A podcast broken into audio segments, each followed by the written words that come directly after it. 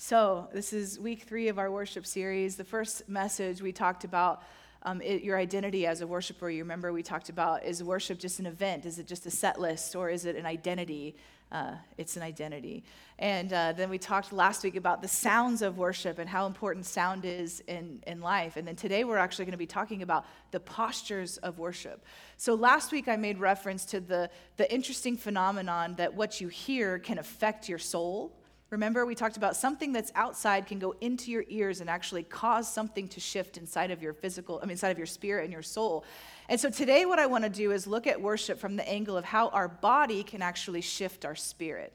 So if you're familiar with this understanding, we are a body, soul, and spirit, right? We are a 3-part person. The Bible talks about this. Our spirit is the eternal part of us that will live forever when we accept Jesus as our Lord and Savior. Our soul is that sort of supernatural glue that our mind, our will, and our emotions, and it's what connects us to this physical body. And then we have this physical body.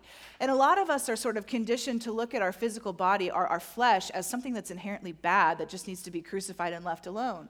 But I believe that the Lord didn't create your physical body just to throw it away, right? It's important. It plays a role. And so we are one connected person. So, as much as I love to get into the nitty-gritty of all the differences between those three, the reality is we're living from a place of we're just me, right? I'm just me. I'm just doing this thing. And so I thought what we'd do today is talk about what's happening in your physical body and how you can actually use your body to lead you into the presence of the Lord. So now if that sounds super weird, that's okay. We're going to dive in and explain all of that.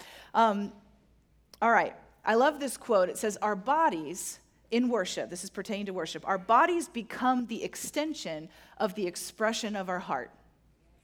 Right? Let me say that again. It's wordy. Our bodies become the extension of the expression of our heart.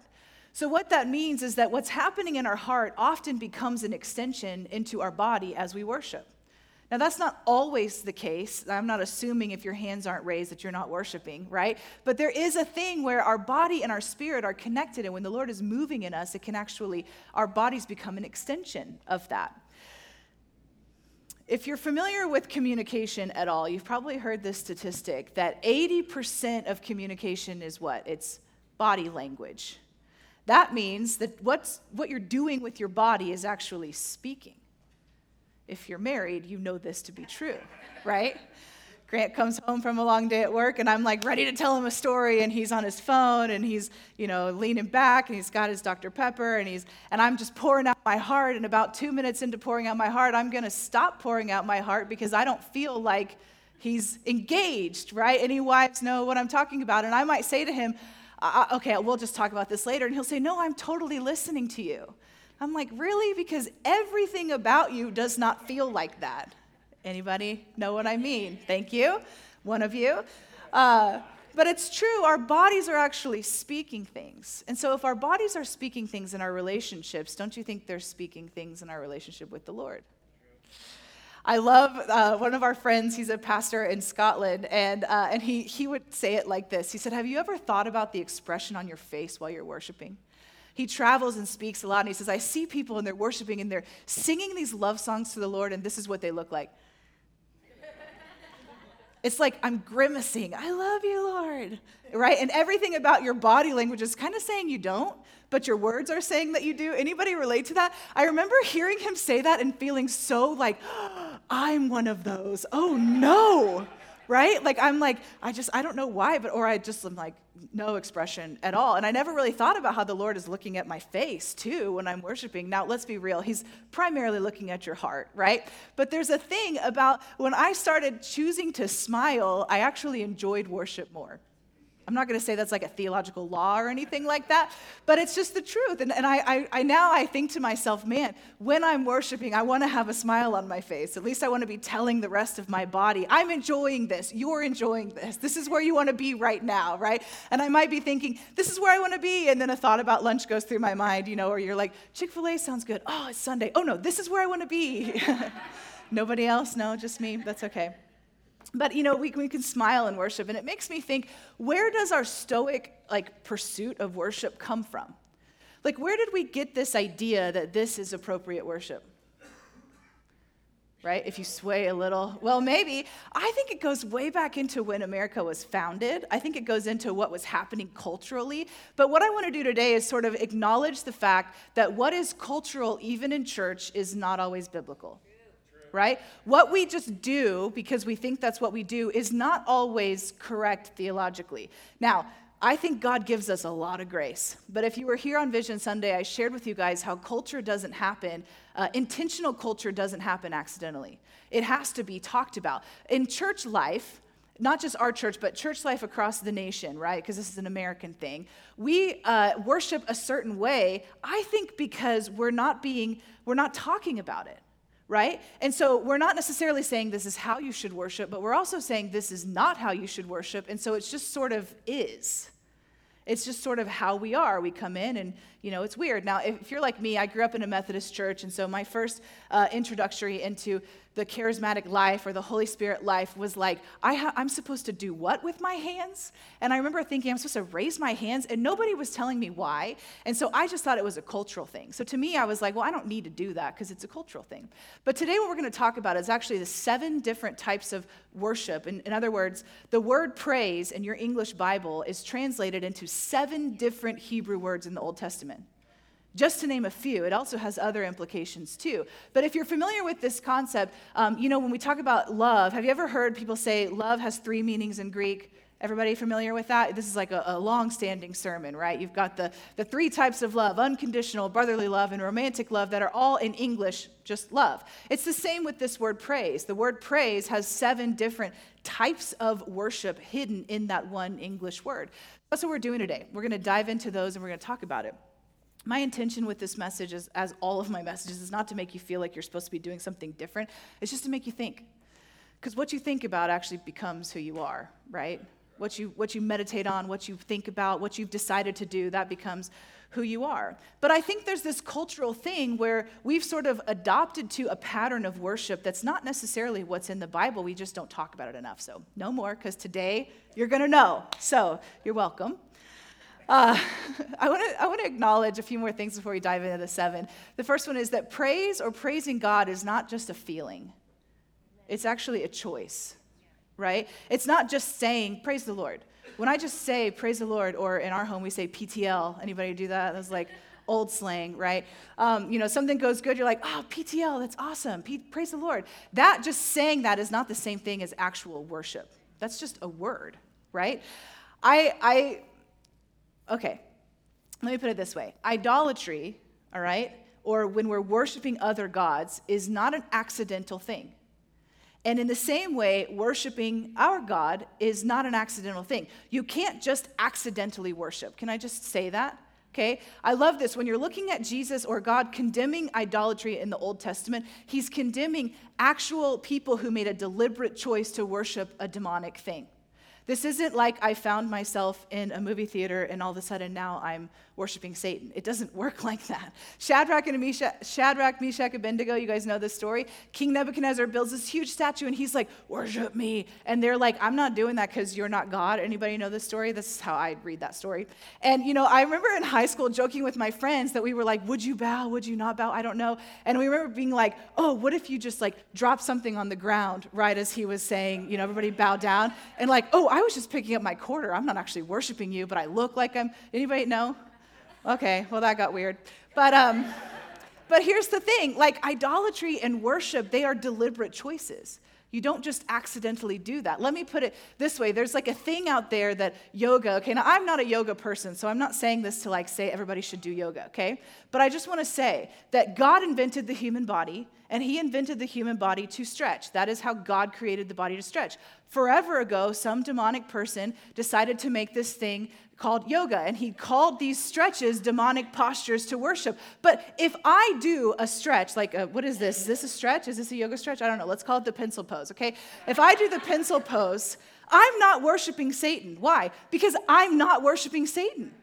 I'm not making the choice to worship Satan. My body belongs to the Lord, right? Why am I saying this? Because we have to understand what you're doing has to be deliberate for it to be worship.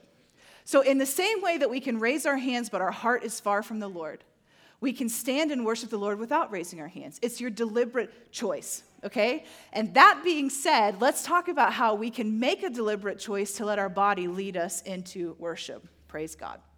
There's something supernatural about when we worship. I believe that. I believe like this morning is a great example of something supernatural happening when we come together. When Paul and Silas are in the jail cell, and they've been severely flogged, and they start singing praises, right? You guys know the story in Acts. And the earthquake comes, and the jail cell opens, and their chains get loosed, and also everybody else's chains. Because of their choice to worship, everybody around them was affected. It's good. All right. Okay, here we go. Here's the first word for you. This word is halal. All right, we're going to stick it on the screen so you can see it. Halal is the word we get hallelujah from. So that sounds like praise, right? I want to share with you guys when we go through these 7 what it means, and then a couple of scripture references for some of them where you can find it in there. So halal means praise. It means to shine, rave, boast, celebrate, clamorously foolish. So this is when you're like busting a move, right? Like when you're just like, I'm just undone. And this is probably what, I don't know this for sure, but maybe what David was doing when he was dancing in his underwear in the presence of God. He's just being clamorously foolish. That's halal. So we want to halal with the Lord. The first scripture for that is Psalm 149, verse 3. And it says, let them praise his name in the dance. So there's a reference there. It's movement. It's exciting. It's jovial. And that word praise his name, that word praise is actually halal. The other one I want to read to you is 2 Chronicles 5:13. I don't have these scriptures on the screen because there's a lot of them. But 2 Chronicles 5, verse 13. And it says this. It says, in unison, when the trumpeters and singers were to make themselves heard with one voice, praising and thanking the Lord. That means halal. And when they raised their voices, accompanied by the trumpets and cymbals and other instruments of music, and they were praised the Lord, saying, for he is good, for his mercy and loving kindness endure forever. And then the house of the Lord was filled with a cloud. So halal seems cool. Just a thought. It's powerful. It's actual jubilation. So again, in the same way, we don't just say praise the Lord and I'm automatically praising the Lord. When we just say hallelujah, that doesn't really mean what hallelujah means. But when we're actually jubilantly, jovially, and all that means that, when we're boasting, when we're excited about the Lord, then we are in halal. We're praising God in halal. The second one is yada. Yad means hand in Hebrew. So this is to throw your hands out or lifted hands, okay? So this would be that moment when you're worshiping and you're just like, boom, yada. Not Yoda, yada, guys. All right, so to throw out your hands, lifted hands. I love this understanding that it's the opposite of like wringing your hands. So if we're talking about body posture, like we mentioned a second ago, like this posture gives a message, right? You guys are all getting the message. I'm not so excited to be here. Now, when we are comfortable with people, we kind of let our guard down. When you're having a disagreement with someone or you're in discord with someone, you might like close down. It's like a symbol that you're frustrated, that you're processing things, that you're not feeling vulnerable. You don't want to feel vulnerable. You want to protect yourself. So when we come into the presence of the Lord, let's just be mindful. Lord, I want to give myself to you. I think this is one of the things that's so beautiful about raising our hands in worship. It's that it is a sign of surrender, but it's also like praise, like throwing out our hands and lifting them. And so it's basically saying, to me, it's saying, I'm opening my heart to you, Lord. I'm letting myself be vulnerable to you.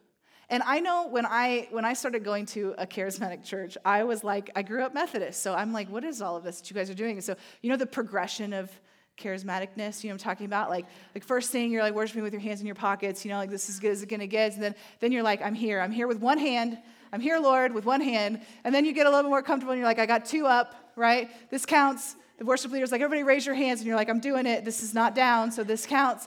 And then you're like, okay, then you go from rigid to like worship, like receiving, you know, like the beach ball pose, like I'm receiving, Lord. And then you're like, maybe you go stretched out, and then maybe you go 1 up, and then eventually you get 2 up. Anybody do this? Just me?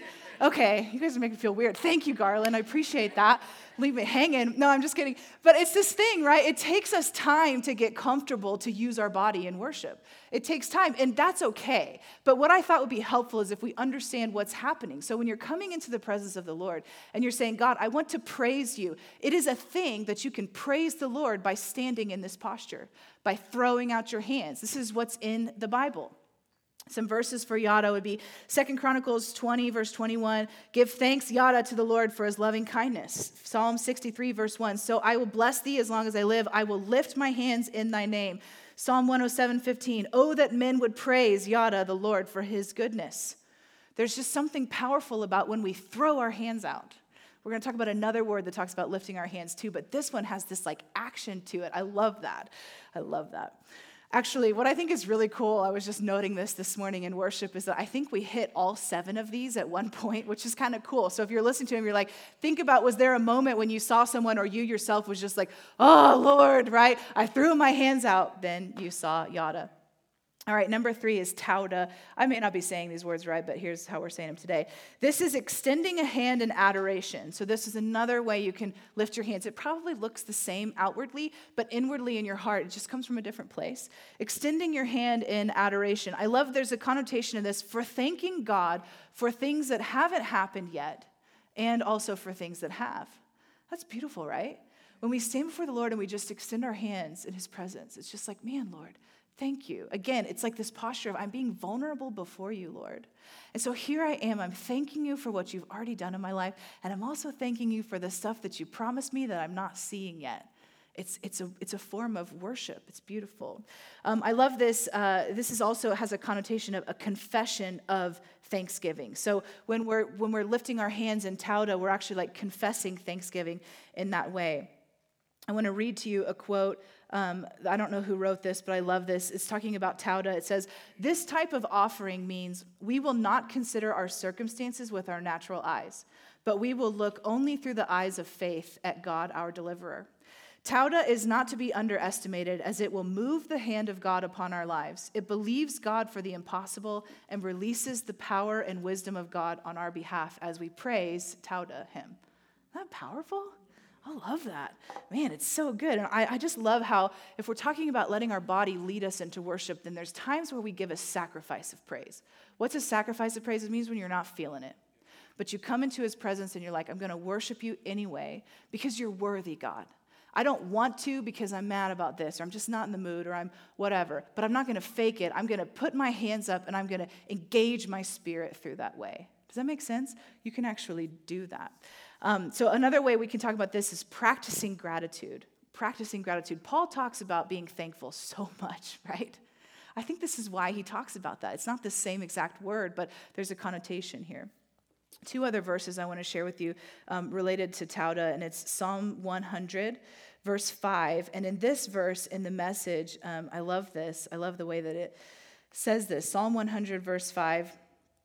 And it's, sorry, my phone is taking its sweet time. There we go. Psalm 100, verse 5. It says, for God is sheer beauty. Oh, wait, it's not verse 5, it's verse 4, excuse me. Enter with the password, thank you. Yes. Isn't that cool? When you enter the presence of the Lord with the password, thank you. In other words, we enter his gates with thanksgiving. It's another translation of that. I just love this. It's like when we come into your presence, Lord, thank you is the code word. It's like when I start with this tauda, with this place of gratitude, great things begin to happen. Last week I mentioned about we don't talk a whole lot about the stuff that God doesn't like, but I'm going to share with you another thing, so sorry.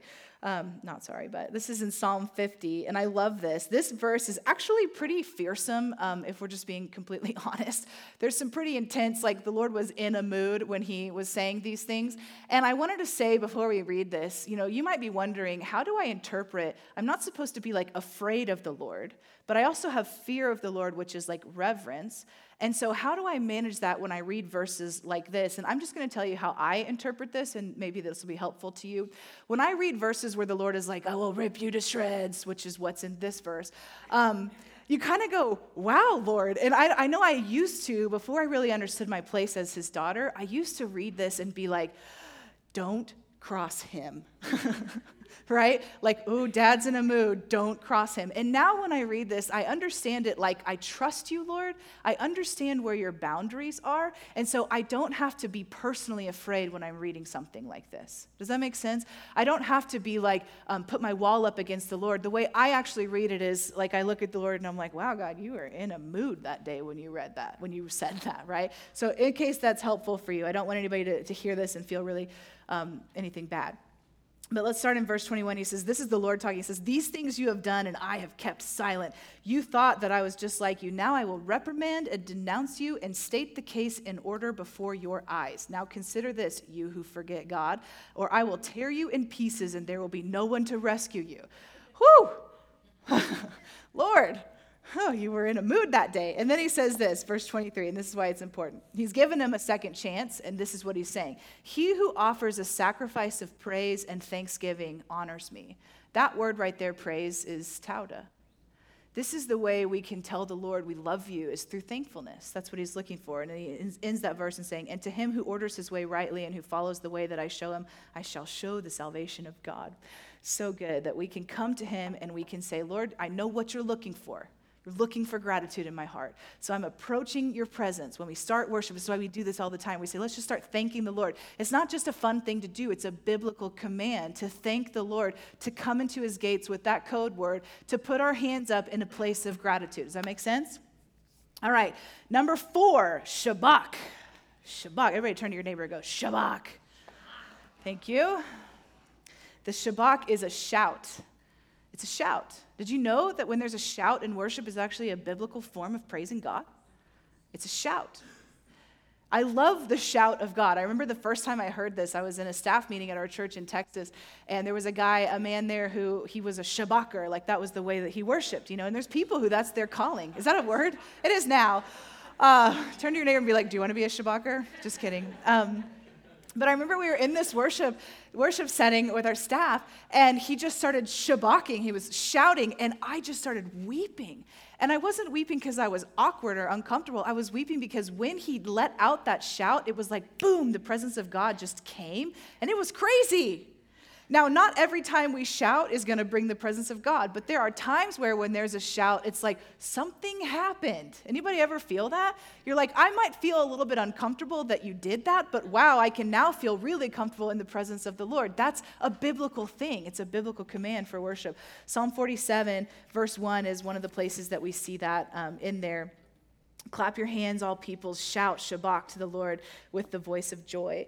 There's others as well, but we're going to keep going. All right, number 5 is the Barak. Barak. This is to kneel down, bless the Lord. This is the other end of the spectrum as like the jubilation halal that we talked about.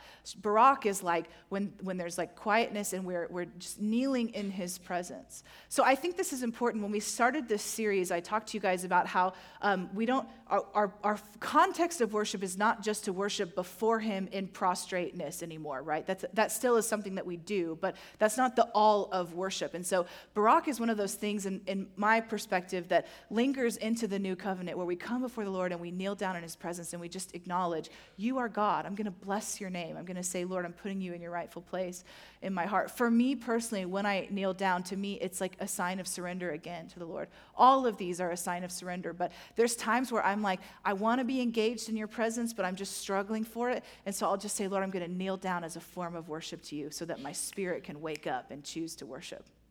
If you don't know what that's like, that's when David was saying in Psalms, why are you downcast, O my soul? Put your hope in God, right? We have the choice to tell ourselves, we're going to worship. This is who we are. This is how we're going to be. Okay, number 6, Zamar. I have no idea if I'm saying these correct, but let's just go with it. Zamar, this is to praise with stringed instruments. So this is like the sound the instruments make. Isn't this cool? I love that. And I love that there's like stringed instruments still today. We're praising God with that. But this is the joyful expression of instruments. You can actually do Zamar praise through clapping your hands. This is what I thought was so crazy about this morning when everybody just started clapping together. And I was like, well, hello, Lord. We're just getting to show what Zamar is like. I don't think we've ever done that before. And it was like the Holy Spirit goes, I want to give you an example of how you can all praise together in this form. You can stomp your feet. You can clap your hands if you're not in the band. And you can contribute to the musical component of praise. A couple verses for Zamar, Psalm 21:13. Be exalted, O Lord, in thy own strength, so we will sing and praise, which is Zamar there. Thy power, let's see. Yeah, 1 Chronicles 16:9. Sing to him, sing praises, Zamar, to him, and speak of all of his wonders. All right, so number 7. This is our 7th Hebrew word, our last Hebrew word, and then we're going to dive into a couple other components of postures of worship. This is Tehillah. I don't really... I I'm probably not saying that. Thank you. I was like, I don't think I'm saying that right because it sounds too much like a different word. So say it again, Michelle. Tehillah. Like that better. All right, Tehillah. So this is to praise by singing. So when you're like, I didn't know why we always sing. I'm not like a choir person. Well, now you know. You're actually praising God through doing that. It's I love this verse, Isaiah 61, verse 3. And we've actually been talking about this verse in our pre-service prayer. It's come up several times over the last 2 months.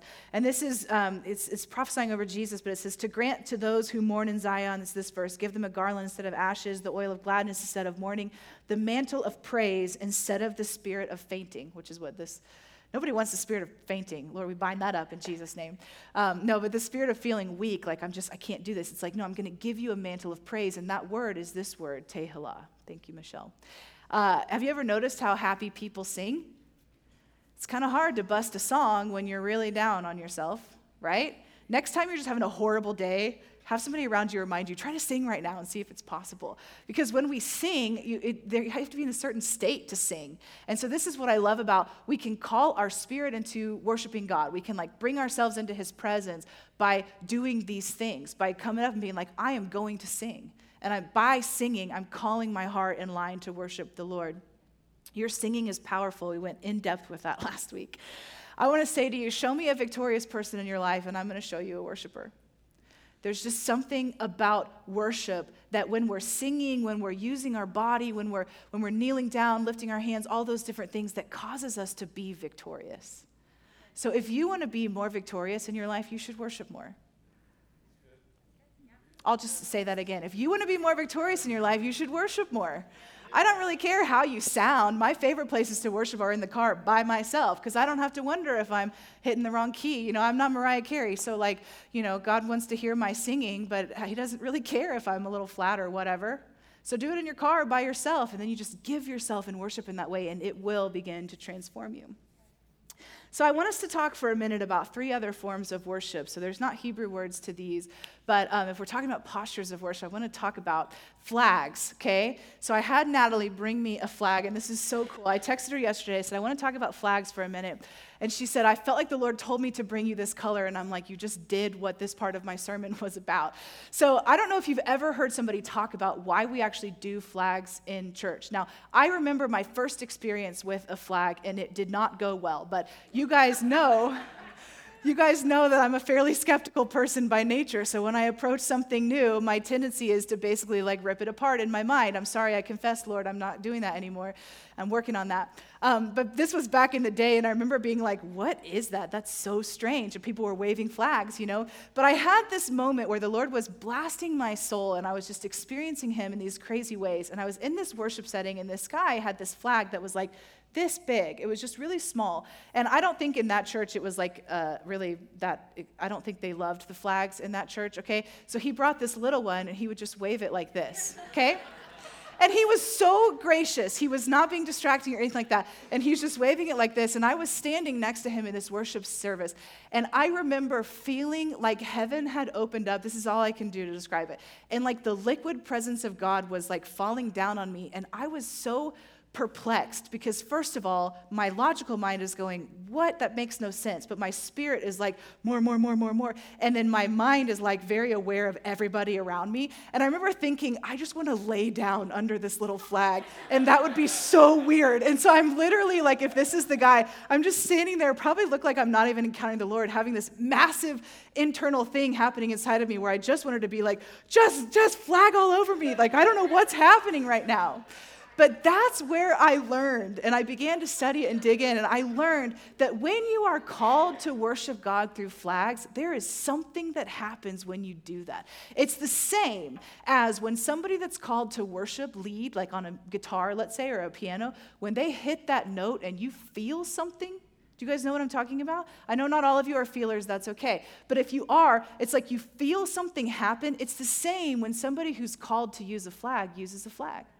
They are contributing to the worship team. So this is what it looks like.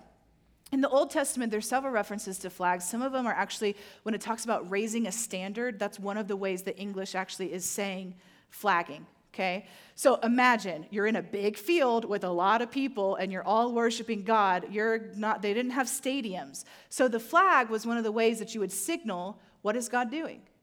Is he moving? Is he not moving? This is where we gather, right? It was like raising a standard and being a signpost. So one of the ways that flags are used in worship is to be essentially a translator of what God is doing in the room. Now, because we're in the new covenant now, you get to do that too. You don't have to look at the flag. You can experience the Lord. But what I love about flags is that when somebody is called to flag, it's like they're on the band. Do you know what I mean? They flow with what's happening in the room, and it's so powerful. In the same way, just because I'm waving a flag does not mean that's happening. I've been in some places where everybody loves to flag. There's like 25 people, and it's like a color guard. You're like, am I on the marching band field, or am I at church here? I'm not totally sure. And one of my absolute favorite stories, which we won't go into, but one of my friends was in this particular setting, and this person was going for it, and they had a really long flag, and unfortunately, she entangled herself in the flag. It was amazing. I wish I could have been there to see it myself. It's my favorite story. Can we just say, like, when we're going after God, weird things happen, right? Okay, so if you're like, man, the Lord told me to bring a ribbon, and you get tangled up, we're all just going to graciously look the other way while you untangle, because the Lord is pleased with your faith, right? But there's something about, I want to say that because just because I'm waving a flag does not mean that I'm flowing with the Holy Spirit. But in the same way that that's true, it's also true that when the Lord is saying, bring this flag and wave it at this time, oh man, something happens. I love Natalie's heart in this. I should have told you yesterday I was going to call you out, but I wasn't sure if I would. But I love this about Natalie because when she's flagging, what she's doing, which you don't understand, is she's talking to the Lord. Which color do I pick up now? What do you want me to do? How do you want me to wave this? Do I do it at all? That's why sometimes she's doing it, sometimes she's not, because there's a yieldedness to the Holy Spirit in that. And every person that's flagging in here, that's what we're going for, right? We're not just saying, ooh, it's purple. This has all these kinds of implications. So when I wave this, for sure this is going to happen. That would be a formula which leads us away from the Lord. Right? When we're listening, Grant shared this at the beginning of the service, when we're listening to the Lord and we're obeying what he says, really powerful things happen. So that's a little bit about flagging. I know that's not like the most comprehensive thing you've ever heard, but I thought this was so fun. I mentioned this a second ago because I texted Natalie yesterday. I said, hey, would you bring me a flag to use in this message? And so she comes and she says, the Lord told me to bring you purple because this is what he was saying about that. And I thought, oh, there you did it again. Right? I just like bring one. And she's like listening to the Lord. What color do I bring? There's just something about people who are called like that. There's a yieldedness that's really powerful. Okay. One other thing. Let's talk about dancing. I am not a prophetic dancer, as you can tell. I'm an interpretive dancer, but it's not prophetic. And if you've ever seen it, you're like, wow, that's crazy. So I love dancers. Dancing is in the Bible so many times. Right? Old Testament and New Testament. I love, this isn't even biblical, but you know the Prince of Egypt movie at the end when Miriam is like doing the dance. I love that. I always feel the presence of God on that, even though it's like probably not what happened in that moment. I feel like walking through the Red Sea would be a very fearsome thing to experience. But there's something about when a dancer is yielding their heart to the Lord and they're dancing with the rhythm of the Holy Spirit that things happen. Atmosphere gets broken open, right? And I love our network that we're a part of, Global Awakening. They have a huge value for dancing. And I love at some of the conferences where it's like, okay, release the dancers, and the dancers will come on stage, and it's like something happens in the room. Is it just because people are dancing? No, it's the connection of the dancing and the yieldedness to the Holy Spirit that moves it along, right? It's the same as with the flags. We can all say, let's do a jive, and it may not bring the presence of the Lord, but if God is in it, that's going to be the best jive you've ever seen. Just saying. So dancing. And the last one I want to make a reference to is doing art, like painting. We don't, currently do painting in our services, but I love churches that do that or have people that's how they're gifted. When you're painting, when you're drawing, when you're doing that and you're saying, Lord, how do I do this? It's a posture of worship. It's using your body to bring about the presence of the Lord. I have a friend, she lives in Canada, and a few years ago, the Lord told her she had never painted before, has no interest in painting, no background in art. And the Lord told her, I want you to paint, and this is what I want you to paint. And she saw this very clear picture. And she said, I don't know how to do that, Lord. And the Lord said, if you will follow me, I'll show you. She said, okay. So she, did this in the privacy of her own home, no intention of ever showing it to anyone. And she painted I should have brought the picture, the most unbelievable painting. It looks like something you would buy at like Hobby Lobby. Never painted before. Because as she was worshiping the Lord, God began to show her how to do things. And now she has this prophetic art ministry where the Lord will give her prophetic words and she'll paint them. And it's crazy. Someone who never had that before in the presence of God through worship, accomplishing something amazing that blesses people. So whether it's art, whether it's drawing, painting, I don't know, maybe it's poetry, whatever your expression, the key that we're looking for in worship is obedience, right? I love how Grant words it this way. He talks about worship is like a dance. And even if those of us that, or you don't like to dance, it's a great analogy because essentially you're being led by the Lord. And so when he says, take a step this way, and you actually do that, great things happen. So if you're in worship and the Lord says, okay, I want you to go to the back and sing this song, or I want you to kneel down, or I want you to lift your hands, or I want you to whatever, when you do that, it's your obedience that opens the door to a greater experience of his presence, right? And so I just think it's important for us to note that what's happening in your physical body is important. That I don't personally believe we can experience the presence of the Lord by standing still in the same degree that we can if we're engaged with him. Because he gave us this body on purpose. He gave us this body to minister to him, to be ministered in, to flow with him, right? So, all right. So I want to share one final thing with you guys before we wrap up for today. And I really just want to challenge you guys more than anything to just start thinking about, how do I worship? For me, it's been a progression. So I've been worshiping the Lord with my hands in a charismatic expression for probably 16 years now. It wasn't until about 5 years ago that other parts of my worship expression even emerged. So I'm saying that because sometimes we think, okay, so am I just supposed to be undone before the presence of God and doing all these things while I'm worshiping? Not necessarily. I think what the Lord is wanting for you is just to do a heart check. How am I doing? Am I withholding myself from you because I'm worried about what people will think? That would be question number one. Am I withholding myself from you because I don't understand why I would raise my hands, right? It's just ask yourself those questions. And then the next time, next week, when we have this whole extended time of worship, that you come in and you just go, okay, Lord, let me just try one new thing. Maybe I always have my hands here, and this time I'm going to try this. Maybe I always have my hands here, and I'm just going to do one up, right? The Holy Spirit high five, whatever it is. So that's my challenge for you guys. Just be processing with the Lord. Just be asking him, how can I take this a step further? And last thing I'll say too is for me personally, just for whatever this is worth, as I began to care less about what I looked like as I was worshiping and surrendering more of my person to the Lord, then I actually began to experience more of his presence in my heart. That when we would have lingering times where there's just music, right? Like we had today where I can just, oh, wow, Lord, there's a whole other dimension of you I'm experiencing right now. But it came as a byproduct of obeying the prompting he was putting in my heart, which may look different for all of us, and it should. Does that make sense? All right, so I don't have any great, amazing ministry time moments at the end of today, and that's okay. And I just wanted to end by saying, just think about it. Just check your heart. How am I doing? And now that you know, if your spirit is not engaged, then you can do one of these 7 postures and actually jumpstart your soul to worship a little bit more. So I want to pray a blessing over you guys. And then I know we didn't pray for any physical healing today. So if you need physical healing, come up here. And those of you guys that want to pray for people with healing, come up here as well. And you'll be Holy Spirit matched and you'll be healed. Praise God. So hopefully. All right. So let's pray. Lord, I just pray a blessing over every person in this room. God, we thank you for what you're doing in this worship series and the way you're raising our bar, our level of understanding. You're raising our level of experience. Father, we want this house to be a house where we experience you tangibly because that's how you are. That's how you are, how you designed us to experience you. And so I bless every person in this room to be filled with the Holy Spirit this week, to be filled with an awareness of you, and to be filled with just an expectation that you are going to meet them as they worship you this week. Lord, I pray for victory over every person in this place, and as they worship you, that you would bring them into greater levels in their faith. In Jesus' name, amen.